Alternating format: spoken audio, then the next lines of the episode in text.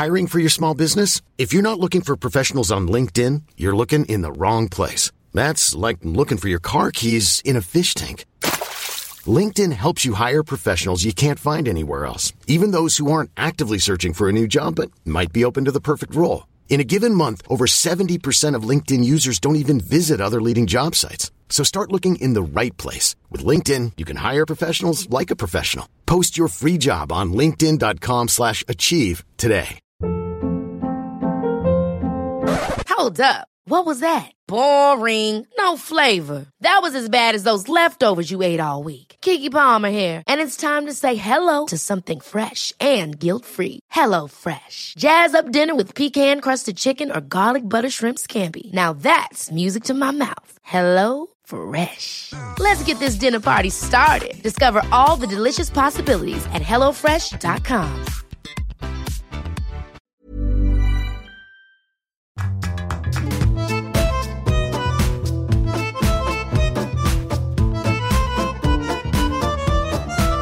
Hello, welcome to the show. This is Writer's Routine.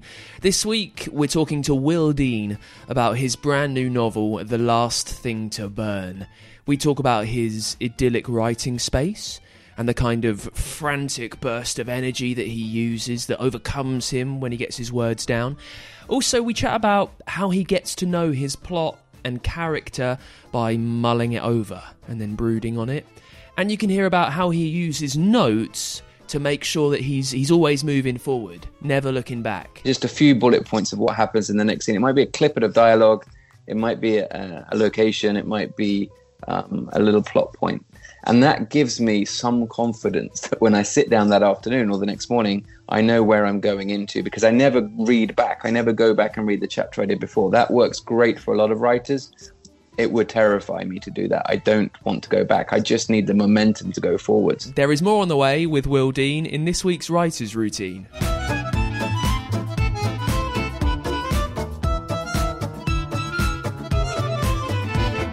Yes, welcome along. It's Writer's Routine. This is the show where we take an inside look at the working day of some of the most successful authors. Uh, my name is Dan Simpson. Thank you for, for finding us, for listening, for subscribing, for, for downloading, for streaming, however you found us. I really appreciate it. Uh, now, with successful authors, uh, we've delivered on that recently, if I do say so myself. Uh, what Kate Mosse the other week, the brilliant C.K. McDonnell last time out, and this week, Will Dean.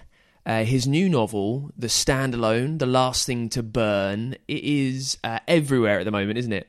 Uh, I can't really go into bookshops, well, not where I am in the UK. Can't really go into bookshops, but if I were walking into a Waterstones, I imagine this would be front and centre, and it deserves its place there as well. You know those books that you hear about that just they have this buzz. This I don't know where the buzz comes from, but there is a buzz somewhere it's amazing how it, it generates heat. I mean, I recorded an interview with um, Abigail Dean, actually, Will's namesake, uh, for her new book, Girl A. Uh, it's got a similar kind of buzz, a similar heat that, that's building up around it. Uh, subscribe to get that episode in the next few weeks. Uh, now, this one, The Last Thing to Burn, uh, it's all about a person that we know as Jane. She is trapped in a home surrounded by space in the middle of the UK and she is desperate to get free. Now, we talked to Will about writing this hidden away in the Scandinavian wilderness in a home which he built. Also, you can hear why he's kind of like a zombie when he's in the middle of writing, and why, when he had the idea, it took him a while to get it finally done because he was working on his Tuva Moodyson series at the same time. Uh, you can also hear about how the idea came to him suddenly uh, in a burst of creativity one night and how he frantically got the story down. Now, before we get into it, just a quick flag uh, audio wise. Uh, now, due to very boring technological reasons, uh, I sound like a little bit more phone cally than normal. You'll still get my lovely mellifluence, thank you very much. Just not like the normal mic quality. But I mean, you know, Will certainly makes up for it with his fantastic run through the day. So let's get to it with Will Dean and what he sees around him in the place where he sits down to write. I write in two places. I write in like a shack. Um, I live in, in the forest in Sweden, kind of off grid. So we live in a number of different wooden shacks. So in the main writing room where I write my first drafts, that's a little spare bedroom. I don't see anything. I have the blinds pulled, and when I write a first draft, I have earplugs in, complete kind of sensory deprivation. And then when I do some editing and do uh, the kind of the hard work, which is what it is for me, the, all the work after that first draft is done in a shack at the end of the clearing in the forest. So it's very quiet.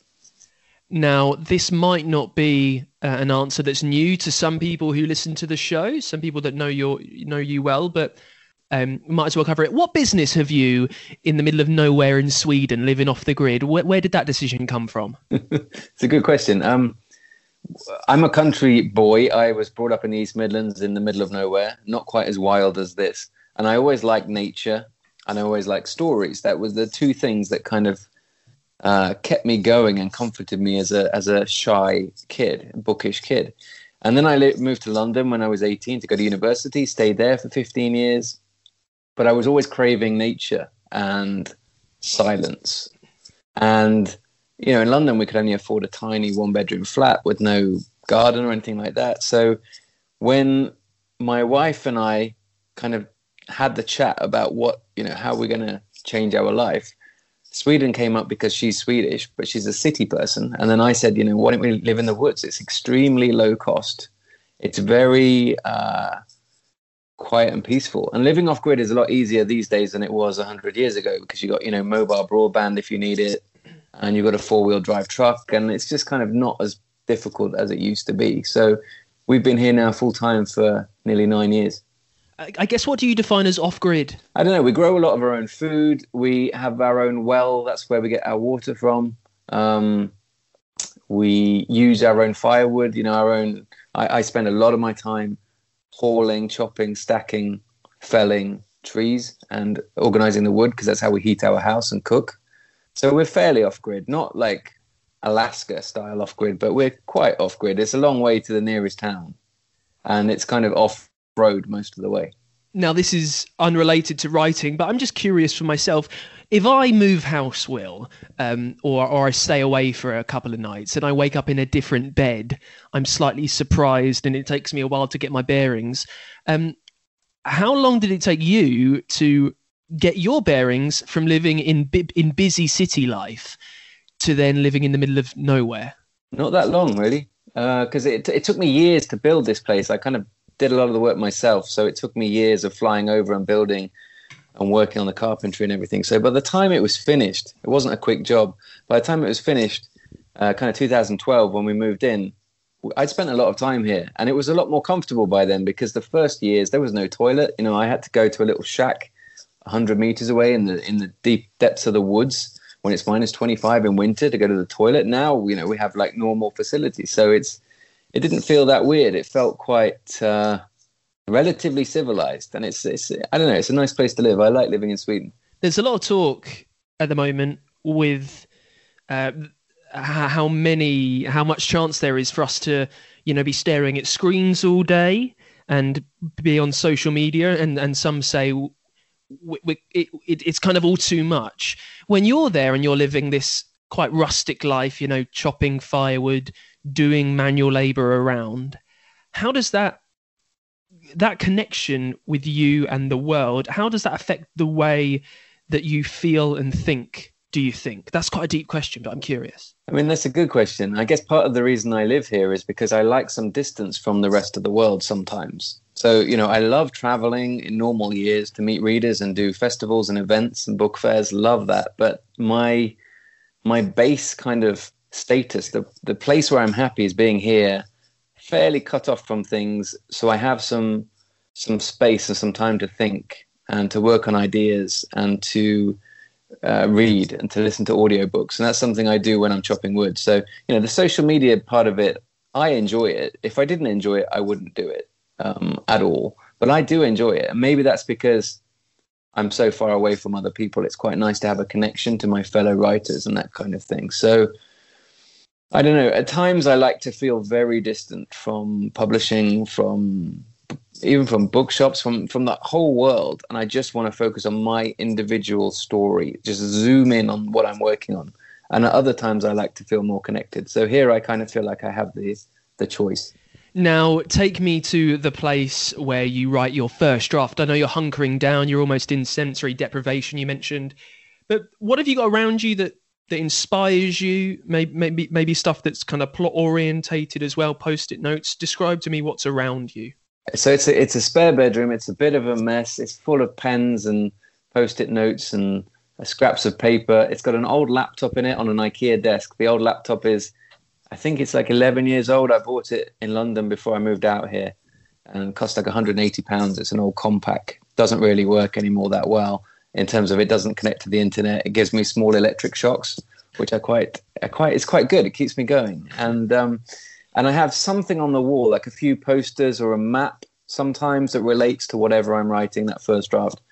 But basically, I'm trying to kind of cocoon myself. I'm pulling the blinds down and I'm just trying to create some sense of distance from the rest of the house and the rest of the world so that I can get deep into my own imagination in a kind of a childish way, in, uh, in a sense, so that I can really immerse myself in that world and get into that story. Listeners on the show are very interested in uh, software and font. Now, you're writing on quite an old Compaq you mentioned, but still, what are you writing on? Is it Word? Is it any other writing software? And what are your typeface opinions, Will? So, see, I, I'm. I might not please your readers here, your listeners here, because I don't really care. Like, I just use my old Compaq. I think it's Word 2007 or 2010 or something like that. It's very basic, no Scrivener, and I like that laptop doesn't connect to the internet, so I'm just using Word and pieces of printer paper that I've written all my notes on for the scene that I'm about to write. In terms of font, I write in to- Times, uh, whatever it's called, Roman numeral, Times numeral, time, whatever that is, the, the, kind of the standard one that a lot of people write in, um, and 12 point double spaced, so it's kind of ready to to edit myself. Um, but I don't fetishize all those little bits and pieces about writing. Like I don't even put many quotes or chapter um, titles or anything like that. I just my chapters are one, two, three, four, five, blah blah blah. Um, I like a blank screen, a blank piece of paper on the screen, as in as an old version of Word. No distractions, and I just want to get into that story. So I don't really consider any of the other stuff of any relevance. You know, every writer has to find their own way, and their own process, and what works for them. And I think, you know, I've got plenty of writer friends who do spend a lot of time and energy, and they have a lot of love for certain fonts and certain ways of of displaying things on screen, and I think that's fantastic for them. You know, everybody's just got to be confident to do it their own way. Uh, it's like some writers like to have word counts and some don't. It doesn't really matter how you do it. It's whatever works best for you. So personally, I like a blank screen, blank uh, Word doc, and I just get the words out of me. For me, the the kind of the the magic is all about trying to get that idea from my head and transfer it down through my fingertips into the keyboard without it losing too much of its essence and without it losing too much of its clarity and its power. That is, for me, what writing is really all about. What I do is I visualize a story for months and months and months before I start writing the first draft. So when I start day one of the first draft, I pretty much know or have a sense of the mood and the landscape and the characters in my story. But I haven't written any notes by that point. So I don't write notes then beforehand. And then when I start writing that first draft, you know, I'll do that first session of, of writing in a morning, write the first chapter, and then I'll write on a piece of printer paper with a black kind of sharpie a few bullet points of what happens in the next scene. So that's all that's there. Just a few bullet points of what happens in the next scene. It might be a clip of dialogue. It might be a, a location. It might be um, a little plot point. And that gives me some confidence that when I sit down that afternoon or the next morning, I know where I'm going into because I never read back. I never go back and read the chapter I did before. That works great for a lot of writers. It would terrify me to do that. I don't want to go back. I just need the momentum to go forwards. So those notes wouldn't be that helpful to anyone else. When you were first starting, Will, were you going back?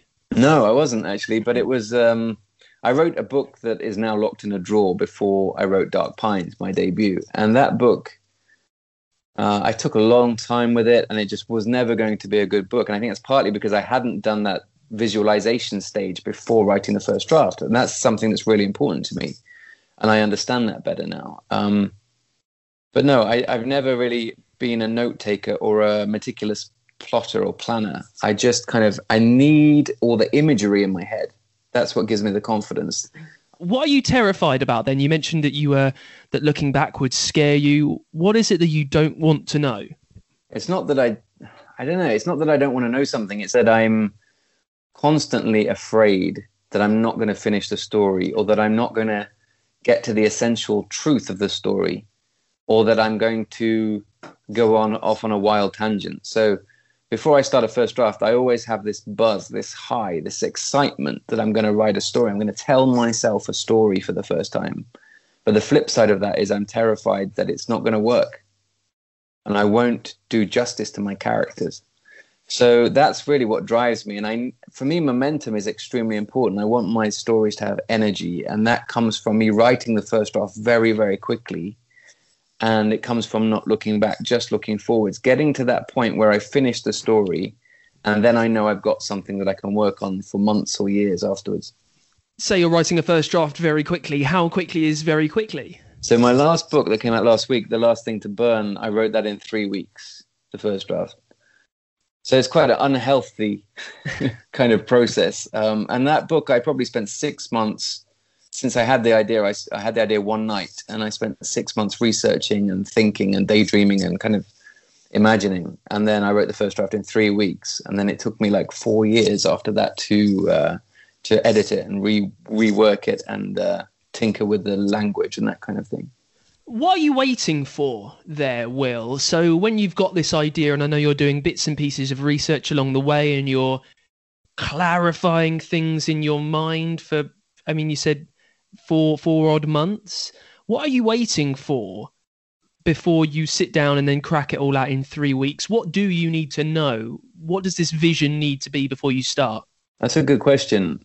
I don't really know. It's difficult to, to put into words. It's more that I, I carve out a month in my calendar where I'm not going to do any publicity, any work, any, as in any traveling to do events or anything like that. So it's a month where I'm going to just be in this room every single day, seven days a week for a month.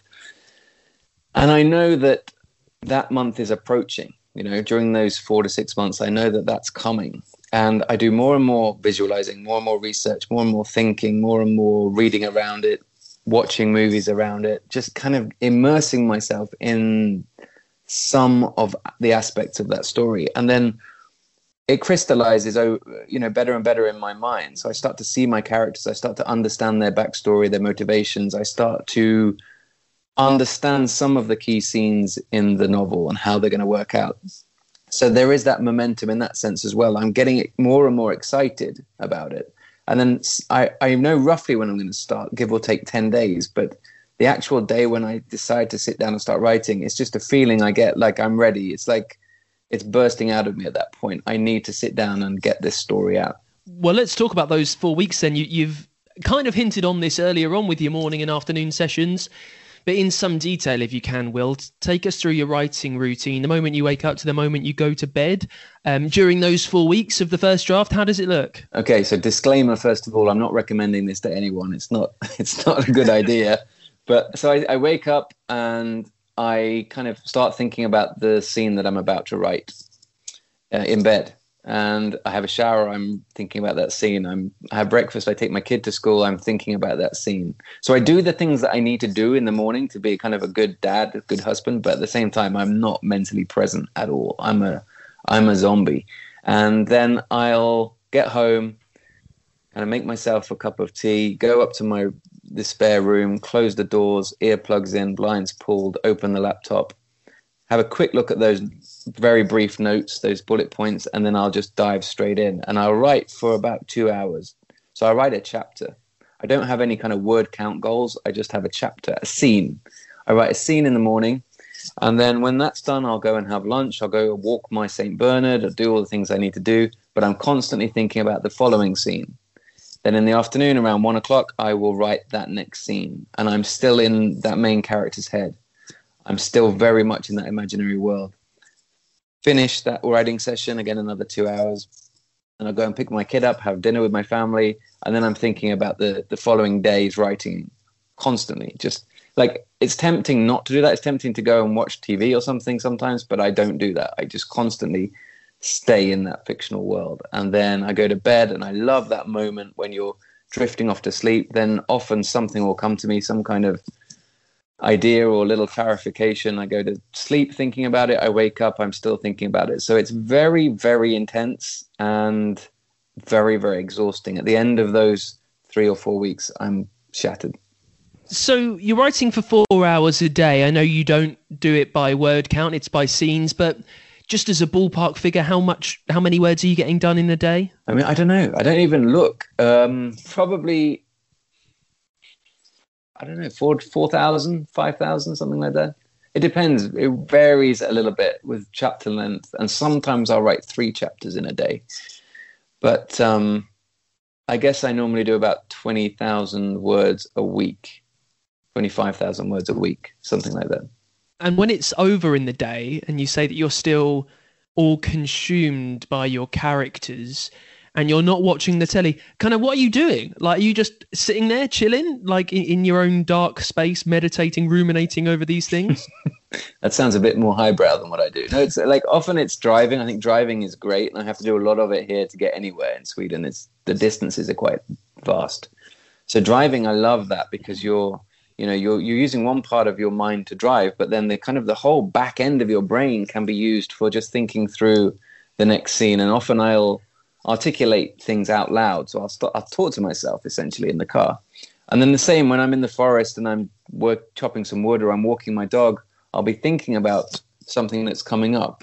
Or I will be, again, talking out loud. And thankfully, I don't have any neighbors who can overhear that because that would look quite strange.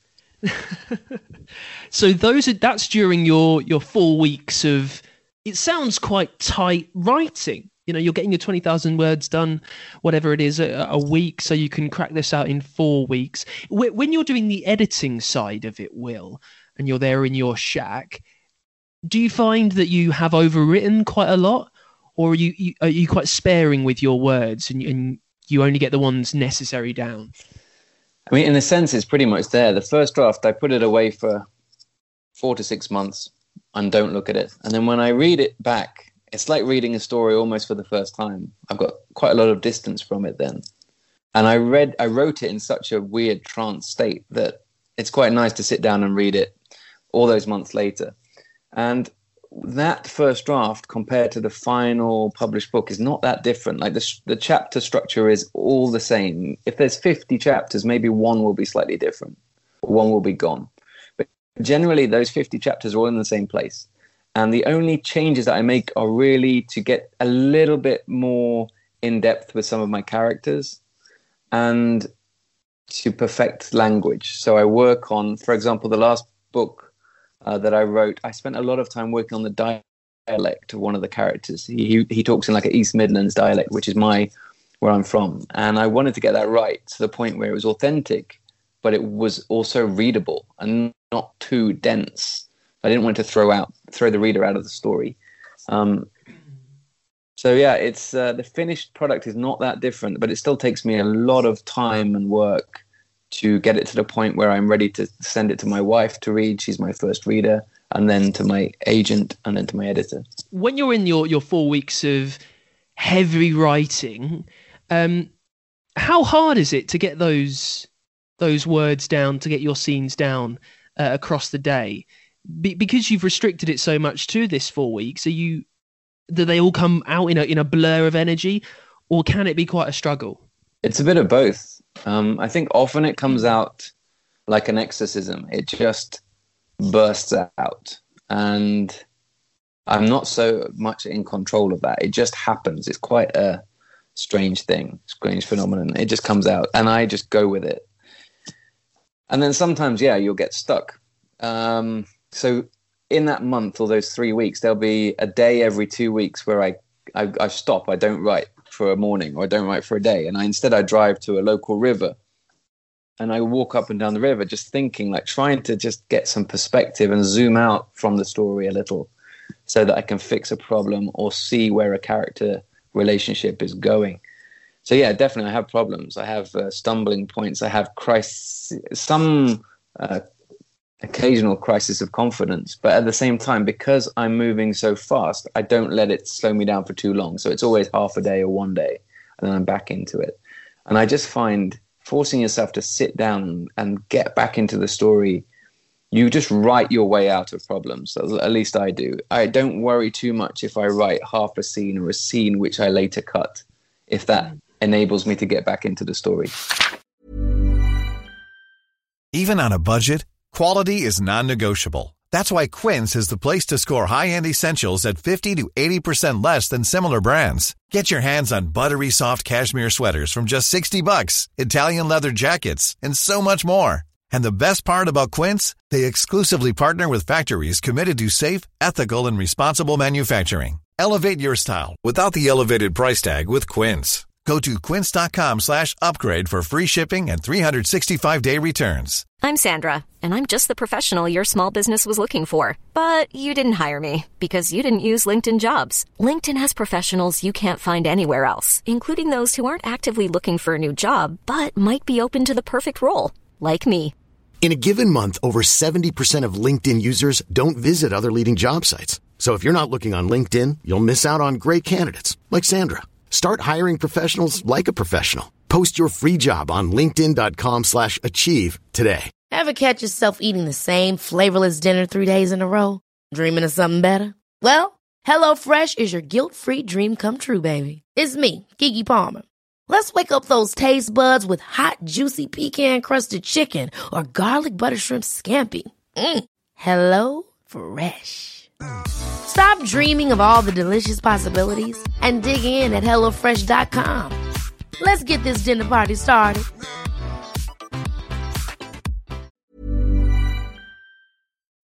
We'll be back with more from Will in just a sec. Quickly before we do, I want to uh, point you to nudge you towards our Patreon page. If you enjoy the podcasts, if you think they're worth a, a couple of dollars a month, a few quid, uh, well, you can send that our way.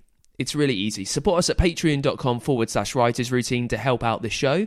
You get our thanks, uh, you get some merch, uh, you even get a way for your book to sponsor the show. It doesn't need to be a lot. As always, I'm a little bit timid talking about it. I am British after all. But if you do love what we do, if you want to see it carry on, if you want us to bring you chats with successful authors as frequently as you can, so you can get tips, so you can get writing and plotting and planning advice from the very best, you can help that happen. Just a cu- anything you can spare, a couple of dollars, uh, a few quid every month really helps us out. Get to patreon.com forward slash writers routine. Right, let's get back to it then with Will Dean talking about his new book, The Last Thing to Burn. In this part, we talk about how long it actually took him to write the thing, uh, which is pretty quick. Get ready to feel a little bit envious with this. Also, you can hear why he hates the idea of not doing justice to his characters. And we pick things up talking just about the, the process a little bit more. We've heard how Will like likes to sit and muse and brood and, and scratch his beard on an idea when he gets it. And then he, he takes four like blank weeks just to sit down and burst through the story in a frantic craze of energy. That's what we know. But I mean, if that wasn't an option, what if Will, like many of us, had to write around the normal nine to five? Does he reckon he could do it?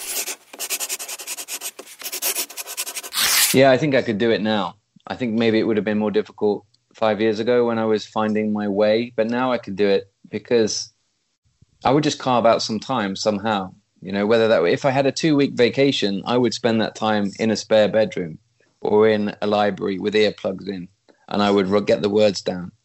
And I'm not that interested. I'm not that worried about when the books get published. So if like the last thing to burn i wrote it to i had the idea 2016 wrote it 2017 it's published last week 2021 so i don't mind if i write something and it's not published for years because i don't have that much time to work on it and i have to work on it on planes and on trains that's fine um, it's more carving out that time out of my life to write a first draft and most people can put aside a week a year or two weeks a year you'll be surprised how much work you can get done you know, Stephen King wrote some of his novels in a week or two weeks. It's possible to do it. You just have to be quite ruthless that for that week or two and cut out everything else. Like I say, I do the things that I need to do in terms of you know washing up, but I'm thinking about the next scene always. What if you didn't have a, a concentrated chunk of time? Will what what if what if for some reason you, you you couldn't you know carve out three weeks to just blast through it, and you had to try and work for a little bit every day? How would you manage with that? I would carve out time every day. So I would probably carve out, you know, an hour before work or an hour after work and or two hours. I would sacrifice things as well. I, we didn't have TV for four years on purpose because I read in Stephen King's On Writing that, you know, get rid of your TV. I think you can't do it half-heartedly. You have to just go for it if you want to do it.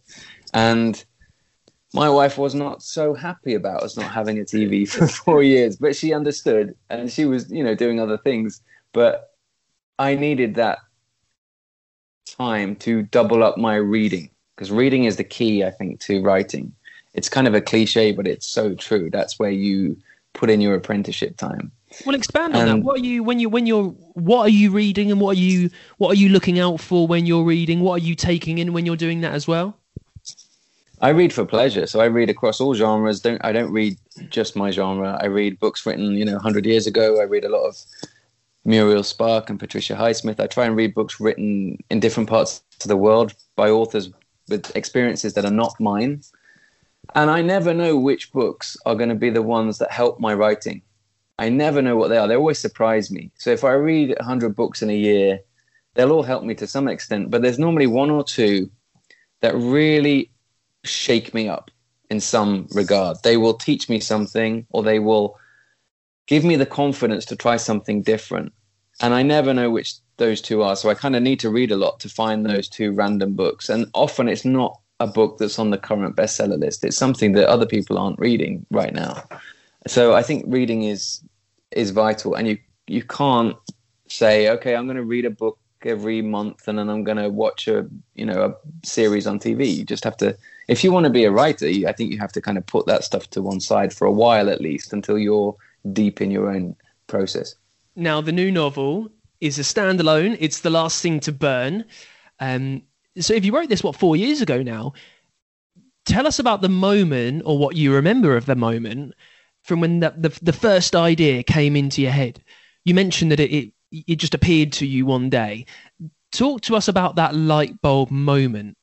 Yeah, so this doesn't happen to me often, having a, having an idea in this way. But I, it was midnight. I was in bed. My wife was asleep, and I had this image in my head, which is normally the way I start with an idea for a story. I had an image of these flatlands, the fens in the east of England, these featureless, vast landscape with huge skies, and I was looking at this landscape from above, an aerial view, and I saw a tiny little farm cottage right at the center of a huge farm and I saw there was a character there. There was a woman, and she was walking around the farm cottage and inside the farm cottage out, out again. But she was never going very far away. And I came to understand that morning, kind of between midnight and 6 a.m., that she couldn't leave. And sometimes you have an idea and you write a note and you go to sleep. Sometimes you have an idea and you just go to sleep. and this time I had an idea and I went with it. So between midnight and 6 a.m., I just lay there and I thought through the entire story. So I, I, I, knew her circumstance, her backstory. I knew the main scenes in the book and the ending by 6 a.m. And I'd written a few notes down on my phone so I wouldn't forget. And then at 6 a.m., I told my wife what the idea was. And this has never happened to me before. It's never happened since. It's just one of those things you have to kind of take it when it comes. And uh, and that five years later is now published. Those six hours then I mean, it's it's kind of hard to try and make you remember six hours in the middle of the night that happened five years ago, but you getting all of these things about the story, all these plot points, all this information about your character. How were you consciously doing that? Like, what were you? How were you mind mapping this in your brain? What questions were you asking of that initial corn of an idea? I don't think I was really asking many questions. I was lying down. It's obviously a dark room. I was lying down with my eyes closed for you know 20 minutes, and just letting the story organically kind of happen in my in my mind's eye just seeing what was happening and then i would have oh that that then this happens and then i would write a note on my phone i kind of turn away from my wife so i wouldn't wake her up and i write it on my notes app you know very quickly type out what happens next and then i would lie down again close my eyes and it would kind of it kind of just unfolded like that. The good thing is, this is a very simple story. There's only two main characters. It all takes place on one farm. So it's a very straightforward story told chronologically with one person's point of view. And my stories tend to be very simple. Um, and after those six hours, it was kind of there, you know. And I was get, I was starting to get that buzz, that excitement that this is a story that I want to tell myself. It was quick. It was three weeks, but it wasn't straightforward. As in, it was straightforward in a sense. Like if you looked at me in that room, if you were a fly on the wall, you would see me just type chapter after chapter, and after three weeks, the book was there. But it was tough for me to write, partly because again, I find writing difficult, and I find I find it terrifying because I want to do justice to my characters. I, I, I would hate the thought that I would not write sensitively about my characters, not do them justice, not write them well. And I hate the, the idea that I could tell a story badly and not do justice to that story or the potential it might have. And I hate the idea that I might not do justice to my readers who are eventually going to, you know, buy the book. So I'm scared and exhilarated. I really do have a high, a buzz, but part of that comes from terror. Doing justice to your characters when you're with, I mean, you're you're uh, the main female character who, who you call Jane in the story, when you're with her and the majority of the book is spending time with her alone in a farm, how are you getting into her mind? What are you doing to to know her enough so that she is authentic to a reader? I think a lot of that work came before I started writing the first draft. So those six months of research and thinking about her and visualizing her life I'm kind of taking a moment out of my day to look at that world, look at those fens and those vast views through her eyes. So I get a sense then that you know this farmer is controlling her every move. He is he's not allowing her to leave and he's dictating what they eat and how they live, every detail of their lives. And I'm looking at that world then through her eyes and seeing that he has sculpted the entire landscape that she can see. She can see for miles and miles and miles in every direction, and it's all his land. And, and I just, in my mind's eye, I start to try to think through how that would feel, how that would be. And, you know, not every day, it, that doesn't happen every day, and it doesn't happen like clockwork. It's not something you can kind of schedule. It's just when when you're in that mood where you can be very empathetic and you can use your imagination, tap into an imaginary world, then you just have to go with it. And I did that for six months along with all the research. And then when I was ready to write the first draft, it wasn't that hard to get into her head and to write from her point of view and to feel what she was feeling and to walk around that farm cottage with her. You know, I'm kind of seeing that farm cottage through her eyes, walking from room to room. And when you are writing it, what are you doing stylistically uh, with the like the words on the page or the the rather boring like length of sentences, length of chapters, all of that stuff. What devices are you using to to keep readers swept along with the story? None. in terms of devices, I mean, I'm it's const, it's all from my gut. So I've said this before in interviews. I'm not a very intellectual reader, uh, writer. I don't think. I don't think so much as I feel my way through. It's quite a visceral experience, and in terms of things like sentence structure, I think that comes from reading. Again, you know, it comes from reading and reading and rereading, and then finding a book that really inspires you or helps you, and then reading it over and over again. Some of my favorite books I've read 10 times. And then you get to have an understanding of what kind of sentence structure works and and paragraph length and things like that. But for me, the biggest, most important factor is getting the voice of the main character right. If I if I nail that voice and I feel that's natural and authentic to that character, then everything else comes from there. I feel like I have that energy if I understand that voice. Does that influence what words you actually use? Like how much do you think about the next word that you're writing i mean that's the good thing about my weird process is i don't have time to think about the next word it's more that i see the scene i imagine the scene what's happening and it just like i write i type so fast full of t- uh, spelling mistakes I, I can't think about the next word. It's I think all of that groundwork probably has to come from reading. I really do. That's that's where you get all of your tools to be able to write. And for me, a first draft, it's it's not a very conscious process. It just streams out.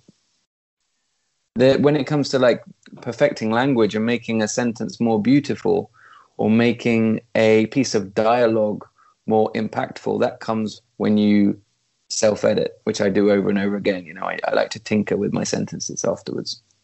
So if you uh, worked on the first draft five years ago now, or whatever it was, um, why has it taken so long?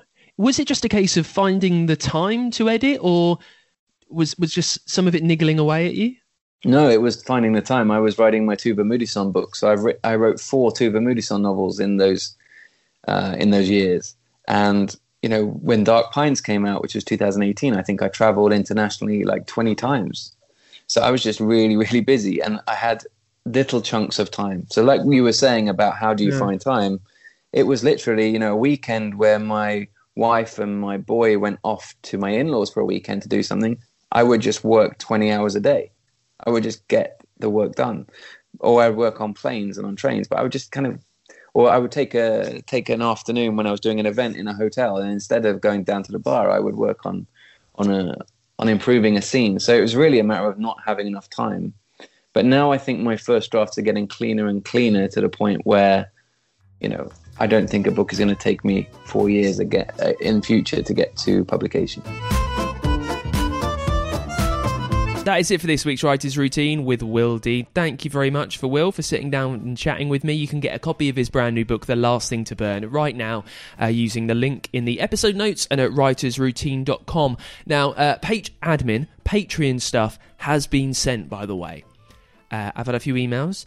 Um, nice emails, but you know, emails nonetheless uh, because it's been tough on my end over the last few weeks of I don't know like UK lockdown 79 or wherever we're in. It's been hard for me to get to the post office, but I've been I've sent it out.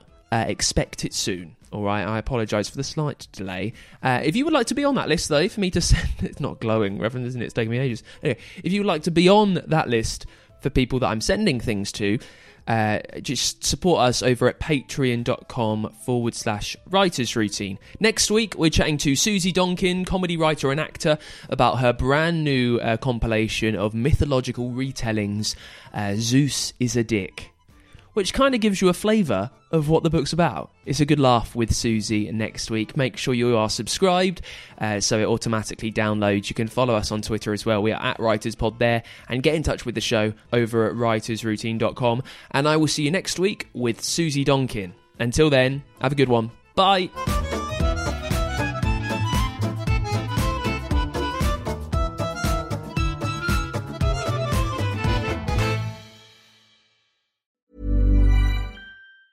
Hey, it's Danny Pellegrino from Everything Iconic. Ready to upgrade your style game without blowing your budget? Check out Quince. They've got all the good stuff shirts and polos, activewear, and fine leather goods, all at 50 to 80% less than other high end brands. And the best part? They're all about safe, ethical, and responsible manufacturing. Get that luxury vibe without the luxury price tag. Hit up quince.com slash upgrade for free shipping and 365 day returns on your next order. That's quince.com slash upgrade. Hold up. What was that? Boring. No flavor. That was as bad as those leftovers you ate all week. Keke Palmer here, and it's time to say hello to something fresh and guilt-free. Hello Fresh. Jazz up dinner with pecan-crusted chicken or garlic butter shrimp scampi. Now that's music to my mouth. Hello Fresh. Let's get this dinner party started. Discover all the delicious possibilities at hellofresh.com.